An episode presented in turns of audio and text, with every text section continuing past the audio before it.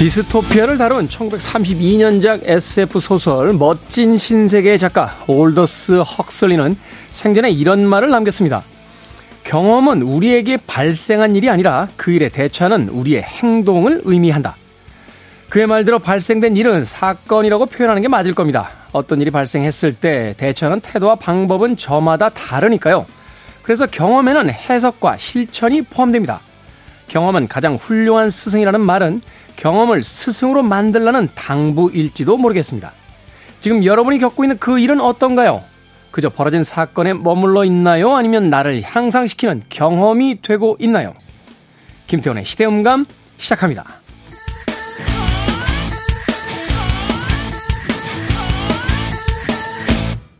그래도 주말은 온다. 시대를 읽는 음악 감상의 시대음감 김태훈입니다. 예전 이야기에 이런 말이 있죠. 나를 쓰러뜨리지 못하는 고통은 점점 더 나를 강하게 만들 뿐이다. 한편으로 생각해 본다라면 우리가 겪고 있는 많은 일들은 결국 내일의 나를 만들기 위한 과정이 아닐까 하는 생각이 들어요. 또 얼핏 떠오르는 말 중에 이런 이야기도 있습니다. 우리는 과거를 극복하고 여기에 온 것이 아니라 과거가 지금의 나를 만들었다. 라고 하는 일. 뭐 두 가지 이야기 다 과거에 대한 또는 지나친 일에 대한 또는 겪고 있는 일에 대한 무한한 긍정이 아닐까 하는 생각 해보게 됩니다. 살다 보니 이런 일도 다 겪는다. 살다 보니 이런 경우를 다 본다. 우리가 자주 뵙게 되는 말이죠. 바로 이 이야기 속에서 지금 겪고 있는 사건들을 하나의 훌륭한 스승으로 만들어서 더 나은 내일을 만들어 보는 것. 그것이 오늘의 나에게 가장 필요한 태도는 아닐까 생각해 보게 되는군요. 자, 김태훈의 시대 음감, 시대 이슈들 새로운 시선과 음악으로 풀어봅니다. 토요일과 일요일, 일라디오에서는 낮 2시 5분, 밤 10시 5분 하루에 두 번 방송이 되고요. 한민족 방송에서는 낮 1시 10분 방송이 됩니다. 팟캐스트로는 언제 어디서든 함께 하실 수 있습니다. 룰루의 음악 듣습니다. To Sir With Love.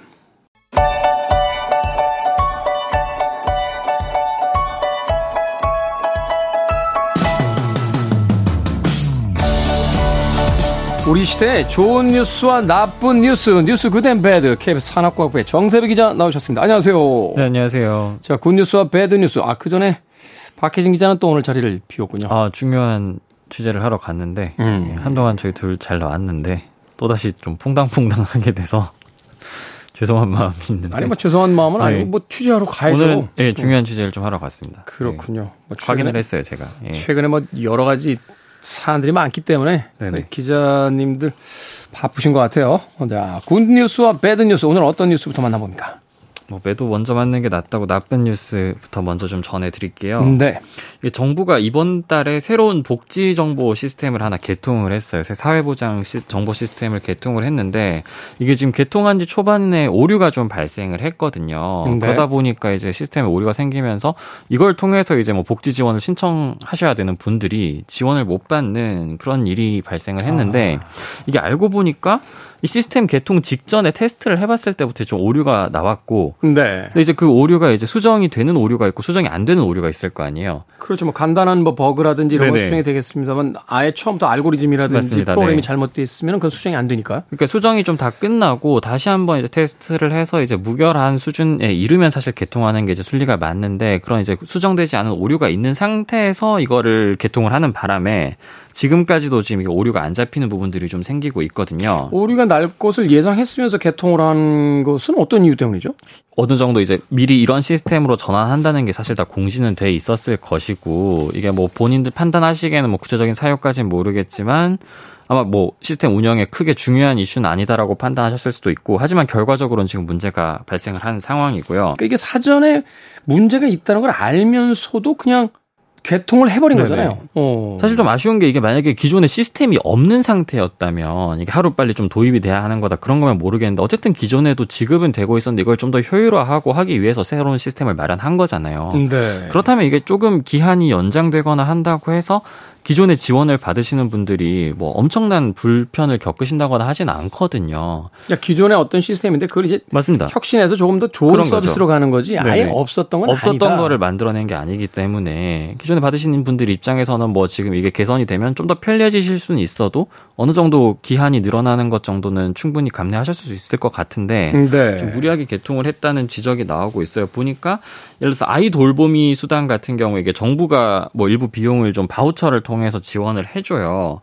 근데 이게 지금 시스템 오류가 아직 안 고쳐져서 당분간은 지금 지원을 못 받고 원래는 뭐 2주 안에 처리된다 했는데 뭐 그게 계속 연장되고 있어서 뭐 또 다른 뭐 복지급여 수급자가 워낙 복지급여 수급이 종류가 많다 보니까 실제로 그럼 어떤 오류가 있었느냐 이걸 한번 확인을 해봤더니 바우처 업무와 관련해서 결함이 87건이 발견이 됐었대요. 시험 운영을 네. 할 때. 그 중에 근데 24건은 결국 처리가 안 됐었대요.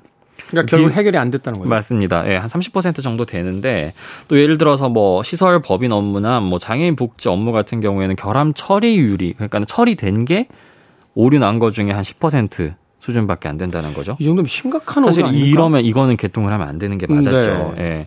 결국에 따져보니까 결함이 총 한 2,800개 좀 넘게 확인이 됐는데 이 중에 한 200개 좀 넘는 수준 그러니까 한 10%는 좀 안 되는데 요 정도가 개통 일주일 전까지 최종적으로 해결이 안 됐었대요. 근데 그러면 이렇게 어쨌든 이렇게 결과가 나왔는데 시험 운영 결과가 요게 이제 복지부 차관에게 보고가 안 됐다고 합니다. 그래서 왜 담당 책임자인? 네네 최종 책임자겠죠. 차관에게 왜 보고를 안 했냐라고 하니까 뭐 이런 것들을 모두 보고해야 되진 않는데 이런 거 실무진이 해결할 문제지. 지금 보고해봤자 이제 차관이 직접 해결하는 건 아니니까 뭐 이런 취지로 답을 했고. 아니 잠깐만 시험 운영 결과서는 네네. 보고를 해야 되는 거 아닙니까? 이게 뭐 운영 중에 뭐 어떤 뭐 결함이 좀 네네. 미비한 결함이 있었다. 네네. 이거는 뭐 실무자 선에서 해결할 수 있겠습니다만 그렇죠. 네. 이게 없던 시스템이 새로 개통이 되는 과정에서 시험 운영한 그 결과는 반대로 말하면 말씀하신 대로 이걸 미룰 수 있는 그런 판단 그거는 사실 더 윗선에서 하는 거잖아요 실무진이 그렇죠. 하는 게 아니라 그렇기 때문에는 또 결과적으로 지나고 보면 이건 보고했었어야 되는 게 아니냐 이런 아쉬움이 좀 생기는 거죠. 그 지금 이거 언제 그럼 해결되냐 하니까 앞으로 한 달 정도 더 있어야 좀 시스템이 예, 안정화된다고 해요. 그러다 보니까 그냥 차라리 처음부터 미뤘으면 혼란은 없었을 텐데 라는 좀 아쉬움이 남는 거고 그래서 좀 사례를 보면 뭐 요양원 같은 데서 이제 생활하시는 어르신들 같은 경우에 이제 생계 급여가 나오는데 기존에는 뭐 나오던 절차가 있었을 거 아니에요. 근데 그렇죠. 이제는 새로운 시스템이 마련되니까 그 시스템을 통해서 신청을 해야 되는데 지금 이걸 못 받고 계시는데 문제는 이게 지금 식대로 쓰이거든요 요양원에서. 그렇겠죠. 이게 네네. 사회 보장 정보 네네. 시스템이라고 하는 거니까 이게 사실은 생활비가 급하신 분들이 대부분일 것 같은데. 그렇죠. 이게 또 매달 1일에만 나오는 게 아니라 뭐 날짜가 다 달라요. 예를 들어서 뭐 생계급여 같은 경우에는 매달 20일에 나오고 뭐 25일에는 기초연금 아동수당 이런 게 나오는데 이게 아직까지 해결이 안 되다 보니까 결국 이런 것들까지 순차적으로 다 영향을 받고 있어요. 그래서 복지부가 한번 이 시스템이 새로 만들어지고 나서 급여를 못 받은 수급자가 몇 명 정도 있냐 하니까 지금 한 8만 명 정도 있을 네? 것으로 추산이 돼요. 와. 물론 이게 다 시스템 오류 때문은 아니고 중간중간 뭐 수급 자격이 변화하거나 이런 것도 포함이 된 수치이긴 한데 아까 말씀드렸다시피 이거를 제대로 안정화시키려면 한 달 정도는 더 걸릴 것으로 예상을 하고 있기 때문에 네.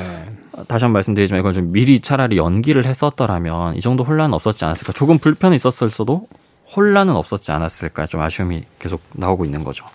뭐 제가 너무 넘겨지는 건지 모르겠습니다만, 그러니까 공무원 사회에서의 어떤 문책이라든지 책임 소재를 피하기 위해서 네네. 강행하다가 결국 지금 당장 생활비라든지 기초 연금이 필요한 분들이 한 달 이상을 그 지급을 못 받는 음. 이런 상황이 지금 벌어지는 음. 거 아닙니까? 사실 그렇게 하면 어떤 식으로든 뭐 정부에서 지급할 방법을 찾긴 하겠지만 그 사실 기존엔 불필요했던 추가적인 업무 소요도 발생하는 거잖아요. 실제로 받는 분도 어려움을 겪으시고 이걸 지급해야 되는 정부 쪽도 좀 추가적인 어려움을 겪는 거잖아요. 그렇죠. 아동 수당이라고 하면 이제 아이들과 함께 생활하는 이제 부모님이 될 텐데 아, 역시 또 기초연금 같은 경우도 네네. 사회에서 이제 그 취약층들 또 말씀하신 고령 대로 받으면 그만 좀 늦어도 그만 이런 게 아니라 그러니까 고령층들 그만이 아니라 예. 이게 사실은 그 받는 거죠. 과정이 복잡해지면은 그만큼 더 힘들어하실 분들인데 네네.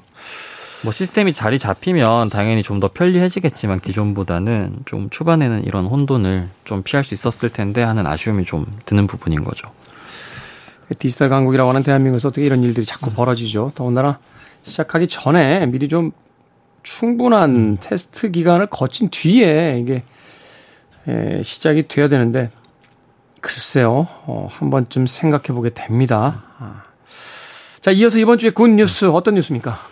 어, 이거 보고 딱 영화 생각나는데 영화도 워낙 잘하시니까 Deep Impact 생각이 났어요. Deep Impact. 네네. 소행성이 네. 지구하고 충돌해서 네. 지구가 이제 멸망하냐 마냐 뭐 네네. 그 이야기를 다루고 있었던 네, 영화죠. 되게 좀, 좀 기한이 지난 영화긴 하지만 예전에 봤던 게 되게 좀 이미지가 남아 있거든요. 저도. 음, 네. 그래서 나사에서 실제로 이거를 시험에서 성공을 했대요. 쉽게 말해서 소행성에 우주선을 보내서 추돌을 시켜서 소행성 경로를 변경을 시켜가지고 아. 비껴나가는 실험에 성공을 했습니다. 네. 딥 임팩트도 딥 임팩트입니다만 아마겟돈이군요. 말하자면 이제 지구하고 충돌하려고 그렇죠. 하는. 해성에다가 우, 영화에서 이제 우주선에서 내린 가서, 그 예. 우주인들이 거기다가 어, 이제 시추를 폭탄을, 하죠. 예, 네. 시추해서 폭탄을 설치하는 네네. 이야기였습니다만 이건 그냥 우주선으로 부딪혀서 맞습니다. 네네. 소행성의 방향을 바꿨다. 네. 이거를 실제로 가능한가 하는 실험을 나사가 직접 한번 실험을 해봤어요. 그 네. 지구 밖에 한 1100만 킬로미터. 사실 우주에서는 짧은 거리일 수 있지만 사실 엄청 먼 거리긴 하잖아요.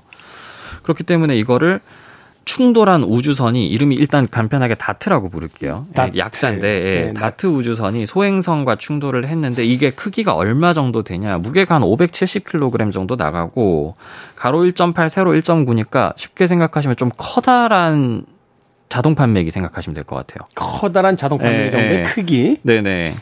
요거를 지난해 11월에 미국에서 이걸 쏘아 올렸어요. 왜냐면 그 소행성까지 거리가 상당하기 때문에 날아가는데 시간이 필요한 거죠. 음. 궤도를 타고. 그래가지고 그러면 소행성에 추돌을 시켰는데 소행성 크기는 어느 정도냐? 지름이 한 160m 정도 돼요. 다시 말해서 축구장 크기 정도 된다고 아. 생각하시면 돼요. 우주의 사이즈로 네. 봤을 땐 그렇게 큰 건 아닌데. 아주 작은 거죠. 네. 네. 그래서 한 10달 정도 지금 항해를 해가지고 충돌을 했는데 속도가 초속 한 6km 좀 넘는 속도. 초속 6km. 아주 빠른 거죠. 쉽지 엄청- 않은 거죠. 그 엄청나네요. 10달을 비행을 해가지고 초속 6km 넘는 속도로 축구장 사이즈만한 데다가 이제 맞추는 게 듣기만 해도 결코 쉽지 않겠죠, 이게. 어, 이게 사실은. 네. 아니 뭐 축구장 정도의 사이즈에다가 자판기 네. 정도의 우주선이 부딪히는 게 뭐 힘듭니까라고 하지만 1100만 킬로미터 떨어져. 있고 이 광활한 우주의 사이즈를 네네. 생각을 해 보면 상대 속도도 엄청나게 빠르죠. 예. 그렇죠. 초속 6km니까 이렇게 들어서 통 내려놓는 거면 간단할 텐데, 네. 이게 사실 거리가 멀다는 건 각도가 0.1도만 빗나가도 무조건 빗나가죠. 그냥 빗나가 버린다는 네네. 거잖아요. 네네. 어, 이걸 맞췄다고요. 네, 대단한 거죠, 사실. 이번 실험이. 그래서 사실 성공 여부에 대해서 사실 관심이 갔던 것 중에 하나가 워낙 어려운 여건이 많다 보니까 성공이 네. 쉽지 않을 것이란 예측이 원래 좀 있었어요. 이렇게 부딪혀가지고 소행성의 기존 궤도를 도는 속도가 조금 줄어들고 공전 주기 그러니까 소행성이 다른 소행성을 돌고 있었거든요. 주위를 네. 달이 지구 주위를 돌듯이 그 주기도 조금 줄었어요. 그렇기 때문에 실제 궤도가 조금 변경되기 때문에 쉽게 말해 틀어진 거죠, 궤도가. 음. 이걸 통해서 이제 나중에 소행성이 지구로 다가올 때 충돌을 막을 수 있다. 약간 요런 지금 가능성을 본 거고 한 달 정도 뒤에 실제 궤도가 바뀌었는지는 확실하게 알 수 있다고 해요. 아. 이게 애초에 성공률이 아까 말씀드린 10% 미만 정도로 점쳐졌대요. 사실 실패해도 자연스러웠던 거죠. 음, 성공이 오히려 오히려 놀라운 거고. 그러니까 성공 확률이 그렇게 높지 않았던. 네네. 이게 사실 말씀하신 대로 이 과거 영화에 보면 이게 소행성을 폭파시키잖아요. 그렇죠. 근데 이제 그런 확률도 나사가 원래는 고려를 했었는데 충돌을 시켜서 이런 식으로 궤도를 조금 틀어지게 만들어서 비껴나가게 하는 게 현실적이다 이런 판단을 해서 사실은 폭파시킬 이번 필요가 실험을 했다고. 하더라고요. 예. 지구로 다가오는 행성이 있다 그러면은 방향만 살짝 바꿔서 맞습니다. 다른 예. 쪽으로 가게 하면 되니까. 비껴나가기만 하면 관계가 없으니까. 그 이게 정확한 거는 사실 이제 위성을 통해서 좀 더 관측을 하고 해서 아마 좀 향후에 확실하게 어느 정도 효과가 있었는지는 좀 파악이 될 것 같아요. 그래도 어쨌든 나사에서는 인류가 처음으로 천체의 궤도를 조금이나마 네. 인류의 힘으로 바꾼 거잖아요. 그러니까 우주의 네. 어떤 질서에 인간이 개입한 거군요. 조금 크게 말하면 어쨌든 행성 방어 시험 이렇게까지 표현을 하는데 예, 성공을 한 거죠. 네. 음, 사실 대단하네요. 소행성 충돌 뭐 영화로도 많이 나오고 가능성으로 많이 언급이 됐지만 사실 아주 먼 과거에 지구상에서도 발생을 했잖아요. 예. 그렇죠. 뭐 공룡의 멸종 위기를 이야기할 때 이제 소행성들이 지구하고 충돌하면서 네네. 그 충격으로 인한 이제 그, 그 가설이 제일 가장 유력하죠. 그죠. 대기에 네. 이제 먼지가 쌓이게 네. 되면서 이제 태양빛을 막아서 맞습니다. 뭐 예. 생태계가 붕괴됐다. 사- 그렇게 됐다. 뭐 이렇게 네. 이야기를 하니까 네네. 어, 결국은 이제 우리가 SF 영화에서 보던 지구를 지키는 프로젝트가 시작이 됐다 이렇게 볼수 시작이 있겠네요. 된 거죠. 네. 실제로 이거 모니터를 한대요. 이런 소행성들에 대해서. 그렇겠죠? 지름이 어. 아까 말씀드린 한 축구장 크기보다 좀 크고 거리도 한 750만 킬로미터보다 가까운 이런 소행성들을 좀 파악을 해서 지금까지 이게 한 2,000개 좀 넘게 발견이 된 상태래요. 네. 근데 뭐 이게 대부분은 당연히 위험한 경로로 오지 않죠. 예. 근데 지름이 1km 이상이면 거의 한 95% 이상 찾아낼 수 있대요. 지금 기술로. 1km 이상이면. 예, 웬만하면 발견을 할 수 있는데 근데 이 중에서 지금 지구를 위협할 만한 소행성이 있느냐 발견이 거의 안 됐대요. 아직까지는. 네, 다행히. 이번에 실험 대상이 된 소행성도 원래 지구를 위협하는 그런 소행성은 아니었어요. 네. 근데 문제가 지금 실험 대상이었던 그런 소행성 같이 아주 지름이 작은, 쉽게 말해 1km가 안 되는 거면 발견할 확률이 미리 떨어진데 영화에서도 보면 이게 임박해서 발견하잖아요. 그렇죠. 한참 전부터 발견해서 뭘 하는 게 아니라 며칠 뒤면 충돌하네 이렇게 된 거잖아요. 며칠은 아니었죠. 예. 몇주 뭐 이렇게 예. 예. 네. 그때서야 발견을 하게 되는데 그런 문제가 좀 발생을 하기 때문에 음. 말씀하신 대로 이제 미국 나사뿐만 아니라 뭐 유럽, 일본과도 이번 미션을 함께 했다고 하고 우리나라 역시 좀 분석에 참여하고 있어요. 그래서 이제 한국 천문 연구원에서도 충돌 직후에 그 이제 충돌한 소행성에서 먼지가 이렇게 팍 튈 거 아니에요. 그렇죠. 예, 그거를 이제 포착한 사진을 공개를 했고 앞으로 변화도 계속 우리나라도 추적을 한다고 합니다. 그렇군요. 이제 인류가 아, 인류를 위협하는 위기에 적극적으로 대응하겠다라는 뜻도 될 거고 태초에 우주가 만들어진 뒤에 그 우주의 어떤 질서, 어떤 네. 행성의 움직임 이런 것들이 있는데 거기에 이제 인간이 인공적으로 그 관여할 수 있다라는 네. 것을 이제 보여준 어쨌든 보여준 거죠. 성공을 했죠. 사건이라고 예. 이제 볼 수 있겠네요. 어, 우리가 꿈꾸고 상상했던 것들이 현실에서 이루어지는 걸 볼 때마다 참 놀랍다 하는 네. 생각 다시 한번 해보게 됩니다. 과학자들이 대단한 것 같습니다. 그렇죠? 네. 지금까지 뉴스 Good and Bad 정세배 기자와 이야기 나눠봤습니다. 고맙습니다. 감사합니다.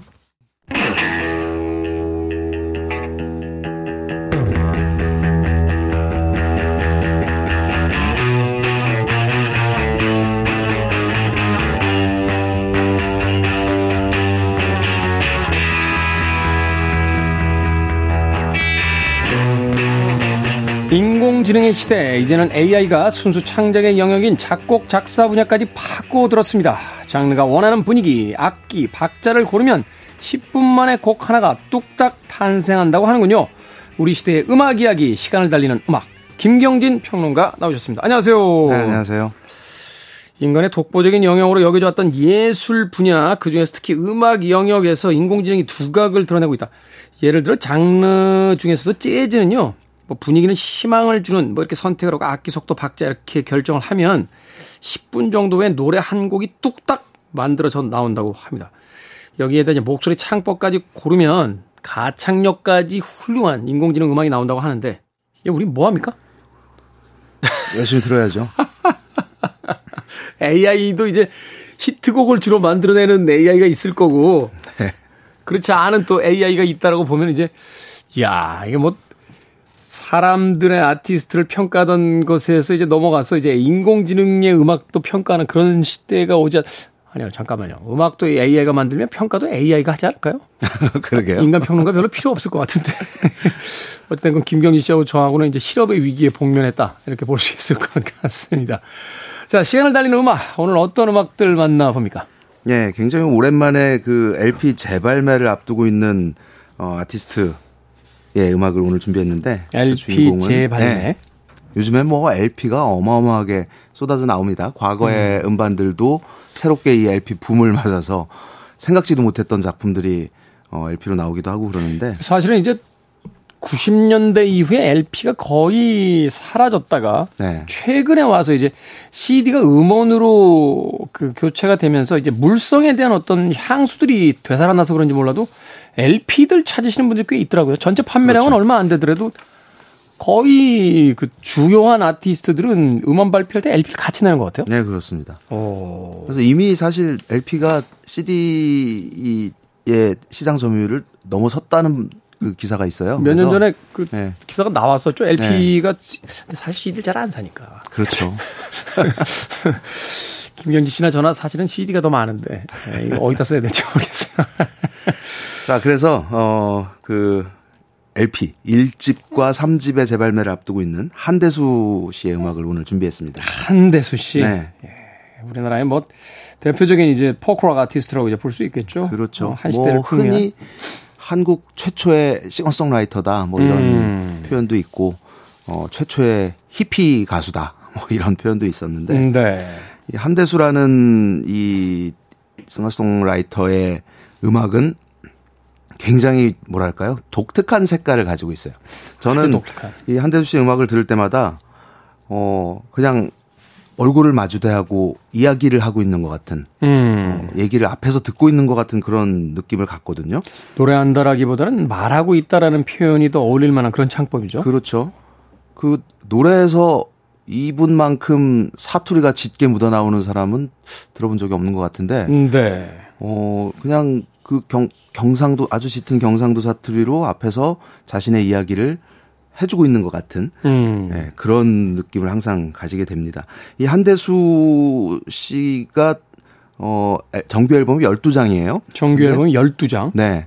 근데 이제 흔히 많은 사람들이 1974년에 발표됐던 1집 그리고 네. 1989년에 발표한 3집 요 두 앨범을 어, 최고의 작품으로 손꼽고 음. 있습니다.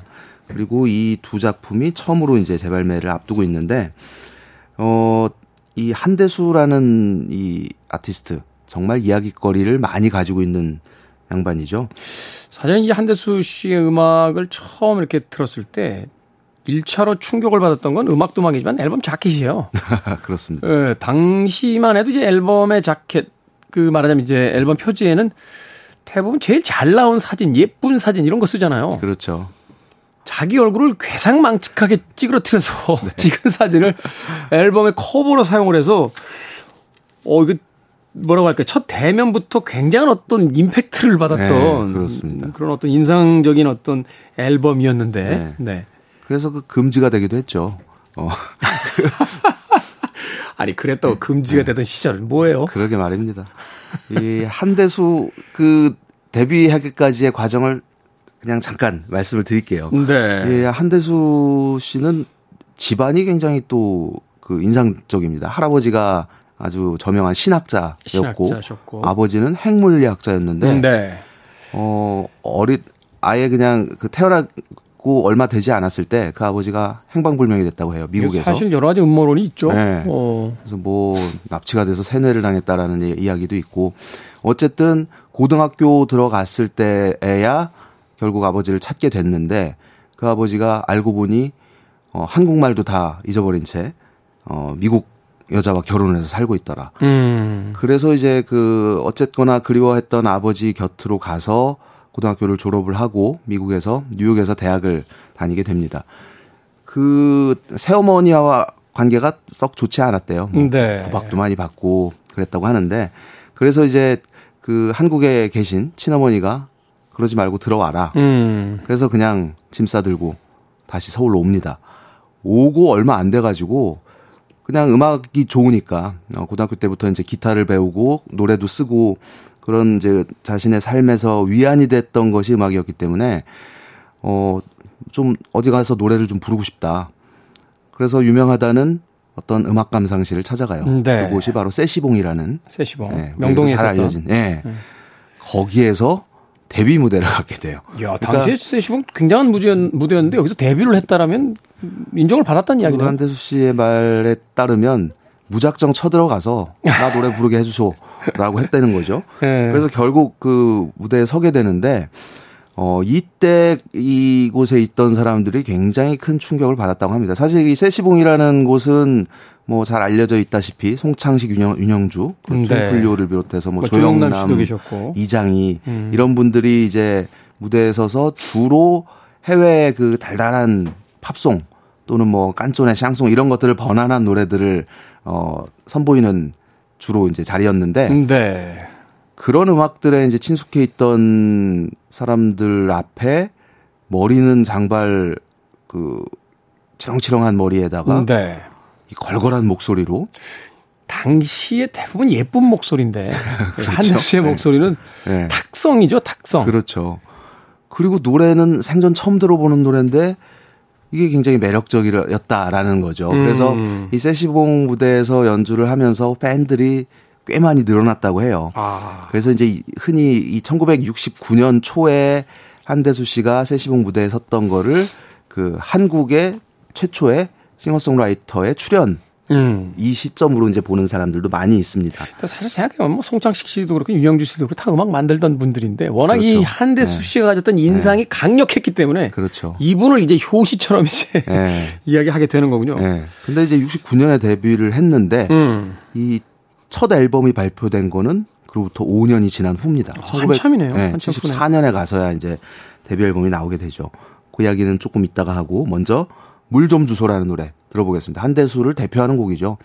들으면서 이제 아까 제가 말씀드렸던 사투리가 어떻게 이 노래에 녹아 들어 있는지 아주 어 실감을 할 수 있을 겁니다. 이 음악 들었을 때 충격이 아직도 저도 있는데 그 대부분의 음악이 이제 전주가 시작이 된 뒤에 보컬이 나오잖아요. 네. 전주가 없어요. 그렇죠. 그냥 바로 보컬로 물 좀 주소 하면서 네. 이제 음악이 시작이 돼서 어 우리나라의 어떤 그 포크락의 역사에서도 굉장히 그 파격적인 곡 구성을 보여줬던 그런 곡으로 기억을 하고 있습니다. 그렇습니다. 한대수의 물 좀 주소 듣습니다.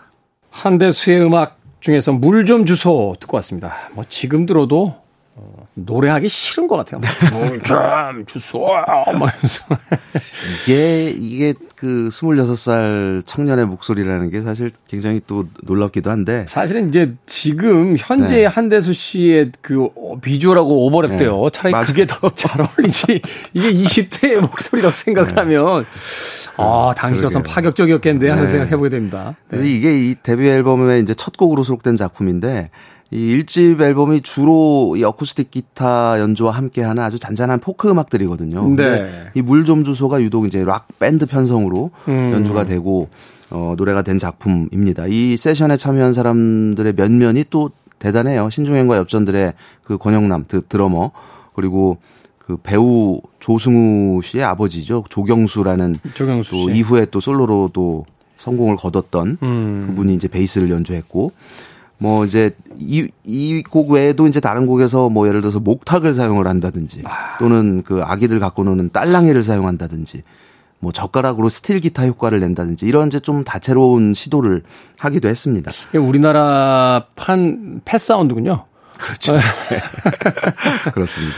네. 그래서 그 이 앨범이 늦게 나온 이유가 어 일단 이제 그 세시봉에서 데뷔를 했고 어느 정도 이제 활동을 펼쳐 펼치긴 했는데 이분이 그 음악을 해서 나는 그냥 음악으로 그내 길은 음악밖에 없어라는 생각을 가지고 있지는 않았던 것 같아요. 음. 어 일단 먹고 살긴 해야 되고 근데 음악 가지고는 조금 불안하고 그래서 그러던 차에 어 그 이 한대우 씨가 미국에서 사진을 공부를 하고 왔거든요. 음, 네. 그래서 그, 그 상공부에서 당시에 그 디자인 센터라는 그 기관을 설립을 해서 디자인을 통해서 어 우리나라에 좀이 그 상품들을 해외로 수출한다 뭐 이런 목적을 음, 가지고 음. 그런 기관을 설립을 했다고 해요. 여기서 콜이 옵니다.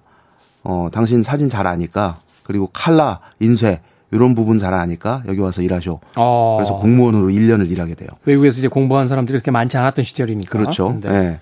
그래서 어 가뜩이나 이제 그 어머니는 아들이 음악하는 거 못마땅했는데 네. 어, 넌 그 들어가야 된다. 음. 그래서 공무원 생활을 1년 동안 하다가 어느 날 영장이 날라온 거죠. 군대 영장. 예. 네, 그래서 군대 해군으로 이제 복무를 하는데 당시에 해군 복무 기간이 거의 한 40개월 가까이 됐었대요. 당시에 아마 육군 복무 기간도 36개월인가 그랬을 거예요. 네. 네. 그래서 이제 군 복무를 하고 오느라고 결국은 데뷔 앨범이 늦었는데 제대하자마자 어, 하루 만에 8시간 만에 이제 거의 스튜디오 라이브 형식으로 녹음한 앨범이 이 물좀 주소라는 음. 데뷔 앨범이었습니다. 군대 있을 때 이제 만들었던 곡들을 네. 어, 다듬다가 이제 하루 만에 그냥 녹음을 다 해버린 거군요. 그렇죠. 그래서 네. 사실 이제 이 양반이 이제 곡을 쓴 것도 고등학교 시절부터 이제 차곡차 행복의 나라 같은 것도 그 당시에 썼던 거고, 음, 네. 어, 주로 이제 그 스무 살그 이전에 써놓은 곡들이 많이 있었는데 그걸 가지고 이제 일집을 구성, 구성을 해서 바람과 나라든지 또 뭐 하루아침이라든지 이런 멋진 또 옥의 슬픔이라든지 이후에 이제 많은 사랑을 받는 그런 곡들이 담기게 됩니다. 그렇군요. 그러고 나서 이제 그 몇 개월 후에 곧바로 이제 이 집을 제작을 2집. 하게 되죠. 네. 고무신이라는 아. 앨범. 이 앨범이 근데 이제 나왔는데 1집하고 비슷한 성격이에요. 다만 이제 조금 더 부드럽게 가자 해서 네. 이제 오케스트라 연주가 추가된 어, 그런 사운드를 담고 있는데 이 2집이 참 여러 가지 평가가 엇갈리는 음반이더라고요. 그렇죠. 음, 네. 네. 좀 약간 인도 음악에서 영향을 받았다는 그런 좀 사이키델릭한 연주곡도 담겨 있고 음, 네. 근데 이게 이 앨범이 문제가 돼요. 어느 날 어, 통보를 받습니다. 음반 다 회수해라. 이거는 판매 금지 명령이 떨어집니다. 이유는 이유는 그 이 앨범 커버를 보면 그 철조망에 고무신 그두 한 한 쌍이 걸려 있는 그런 사진이 담겨 있거든요. 아니 크게 왜 붙여야 돼요? 고무신이라는 게 그 죄수를 상징하는 거다. 그리고 이 자켓 이미지 자체가 굉장히 불온하다라는 이유로 커버가 금지가 되고 단지 커버가 금지가 됐을 뿐만 아니라 노래 자체가 다 금지곡이 돼버려요. 앨범 전체가. 네. 그러면서 동시에 일집도 가뜩이나 좀 뭔가 이게 찜찜했는데 그냥 이것도 다 판매 금지 처분이 내려집니다. 한 1975년도면은 다 고무신 신던 시절 아닙니까? 근데 죄수의 상징이라뇨. 그럼 뭐 전 국민이 죄수였을 리도 없고. 그러게요. 그러니까 철조망이 있고 이러니까 이제 분단 국가에서 더군다나 네. 군사 정권 시절이니까 네. 이게 뭔가 특별한 메시지가 있다. 당시에는 그렇습니다. 사실 네. 뭐가 이렇게 뚜렷한 게 아니잖아요. 뭔가 그렇죠. 뭔가 아닌 것 같은데 그럼 그냥 다 금지시켜 버리던 시절이니까. 네, 맞습니다. 뭐 어떤 의도를 가지고 썼던 것도 아니고 그래서 그 당시에 이제 방금 들으셨던 이 물좀 주소 같은 것도 뭐 물고문을 연상시킨다는 터무니없는 이유로 또 금지곡이 되기도 하고 도둑이 지발절이다고. 예. 뭐 행복의 나라 같은 경우는 그럼 지금은 행복한 나라가 아니라는 아니냐. 거냐. 아, 맞아요. 뭐 이러한 이유 뭐 여러 가지 어 지금 생각하면 참 말도 안 되는 이유로 금지곡이 되고 앨범이 판매 금지가 되고 단순히 이걸로 끝나는 게 아니라 앞으로 앨범 활동 하지 마. 방송 출연 못 해. 공연 못 해. 그러니까 이제 뮤지션의 입장에서는 거의 사형 선고나 다름없는 처분을 뭐, 받은 거죠. 그렇죠. 뮤지션의 입장에서 노래하지 마, 공연하지 마, 활동하지 마라고 했으니까 이제 뮤지션 그렇죠. 그만해라는 국가적 통보인 거잖아요. 네, 그렇습니다. 그래서 이제 이 작품 이 집이 이제 금지곡 처분을 받으면서 한대수 씨가 어 굉장히 불안에 떨면서 그 거의 뭐 한 달 이상을 어 거의 잠도 못 자고 보냈다고 해요. 어느 날 갑자기 누군가 집으로 찾아와서. 어 잡으러 올 수도 있으니까 그때는 이제 그 역시 먹고 살기 위해서 코리아 헤럴드라는 그 영자 신문에 그 기자로 들어가서 일을 하고 있을 때거든요. 네. 이제 막 결혼도 했고 신혼의 단꿈에 젖어 있을 때인데 이런 이제 상황에서 그 불안감을 못 이기고 결국은 미국으로 다시 떠나게 되죠. 그렇죠. 이때가 이제 한국 포크로 이제 공백 상태가 시작이 되는 거죠. 뭐 그렇습니다. 신중현 씨의 부재, 한대수 씨의 미국 이민 네. 뭐 하면서 소위 네. 이제 에, 그 시대까지 어떤 활발했던 활동을 벌였던 많은 가수들이 자리를 이탈하게 되는 그렇습니다. 그런 시기로 네. 이제 이어집니다. 그래서 이제 한대수 씨는 미국에서 잠깐 뭐 징기스칸이라는 밴드를 결성해서 활동을 하다가 또안 네. 되니까 사진 작가 또 사진 뭐 인화소에서 이제 일을 하면서 그냥 어 생계를 꾸리게 되는 거고 시간을 이제 네. 말하자면 이제 낫게 되는 그렇죠. 자신의 그- 시대가 다시 오길 기다리게 네. 되는 음. 그러다가 이제 1989년에 와서야 그러니까 이 집으로부터 14년이 지난 후에야 세 번째 앨범을 음. 만들게 되는 거죠. 이 집에서 하나 듣고 가죠. 네. 고무신 들어볼게요. 굉장히 그 토속적인 그 리듬 그리고 구수한 가사. 어, 이 가사에 집중해서 들으면 또 참 재밌는 가사예요. 네. 들어보겠습니다. 한대수입니다. 고무신. 한대수의 1975년도 2집 앨범 중에서 고무신 듣고 왔습니다. 음악을 탁 들어보니까 출발할 땐 비틀스처럼 출발해서 밥 딜런적으로 음악이 마무리되는 네. 당대의 어떤 세계 유행 음악을 한국식으로 어떻게 변환시켰는지 알 수 있는 그런 음악이 아니었나. 본인이 또 이제 가장 좋아하고 영향을 받은 뮤지션으로 비틀즈나 밥 딜런을 꼽아왔거든요. 네. 그래서 이제 미국에서 이제 생활을 하는데 이제 한국에서 있을 때 결혼했던 당시 이제 그 홍대 미대생이었던 그 김명신이라는 어 여성과 결혼을 했고 어 뉴욕에 가서는 본인은 이제 사진 관련한 일을 하면서 네. 했고 그 아내는 어그 디스플레이 그 디자이너로서 네. 굉장히 그 잘 나가는 소위 잘 나가는 그 career woman으로 음. 활동을 펼쳤다고 해요. 네.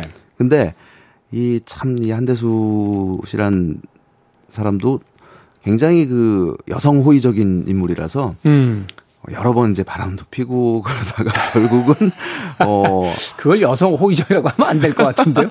여성 팬들에게 여성 청취자분들에게 그 돌 날라오는 소리 들리는데 그냥 뭐 그러셨던 거죠. 네, 네, 네. 그러, 그러다가 이제 어 결국은 그게 이제 도화선이 돼서 어 이혼에 이르게 되죠. 네. 그래서 그것 때문에 만들게 된 앨범이 3집 앨범이었어요. 음. 어 그 아, 아무리 내가 잘못했다는 거를 어, 인정을 하고 사과를 하고 해도 받아들여지지 않고 결국은 이제 결별에 이르게 됐기 때문에 그녀가 없는 삶은 얼마나 이게 의미가 없는가 뭐 이런 굉장히 그 고통을 곱씹으면서 만든 앨범이 이제 3집 무한대라는 작품이었고 무한대. 사실 그 이 앨범에서 새롭게 쓴 작품은 무한대라는 제목의 연주곡 하나예요. 나머지는 음. 다그 60년대 말, 70년대 초반 이때 이제 써놓았던 곡들을 아니면은 그 70년대 후반에 뉴욕에서 징기스칸이라는 그 밴드로 활동할 때 썼던 곡들을 새롭게 편곡해서 담고 있습니다. 그래서 그 데뷔 앨범과 더불어서 이 세 번째 앨범이 한대수의 걸작으로 인정을 받고 있는데 여기서는 어 뭐 기타리스트 손무현이라든지 또 뭐 코러스에 참여한 김종서라든지 음. 또 베이시스트 송홍섭 음. 그런 굉장히 쟁쟁한 그 세션 뮤지션들이 참여를 해서 아주 탁월한 락 사운드로 완성을 한 작품이고 김종서 씨야 뭐 시나이로 이미 스타덤에 올라있던 시기고 손무현 그렇죠. 씨 같은 경우도 당시 뭐 윤상이나 이승철 씨 앨범 같은 데서 이제 기타 네. 연주를 했으니까 그렇죠. 뭐 당대 최고의 기타리스트였잖아요. 네, 그렇습니다. 어.